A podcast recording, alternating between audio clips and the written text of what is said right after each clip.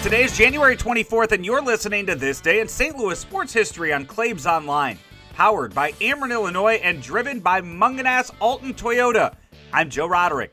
Mungenast Alton Toyota has 250 vehicles in stock to help better serve you. And did you know that they offer home deliveries and test drives? Give them a call today at 618 208 2400 or find them online at altontoyota.com to get started. We take you back to 1956 today as the sixth annual NBA All Star Game was played in Rochester, New York.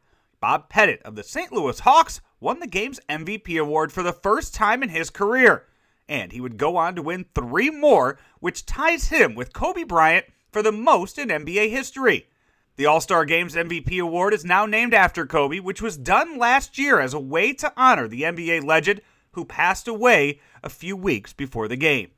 The 1956 game was held at the Rochester War Memorial Coliseum, which opened two months earlier in October of 1955 and is still open and operating today, now known as the Blue Cross Arena, hosting various events throughout the year.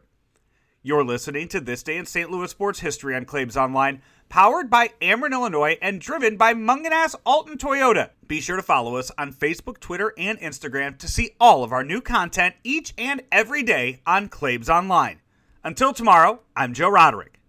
Ameren, Illinois has been installing smart meters throughout the state.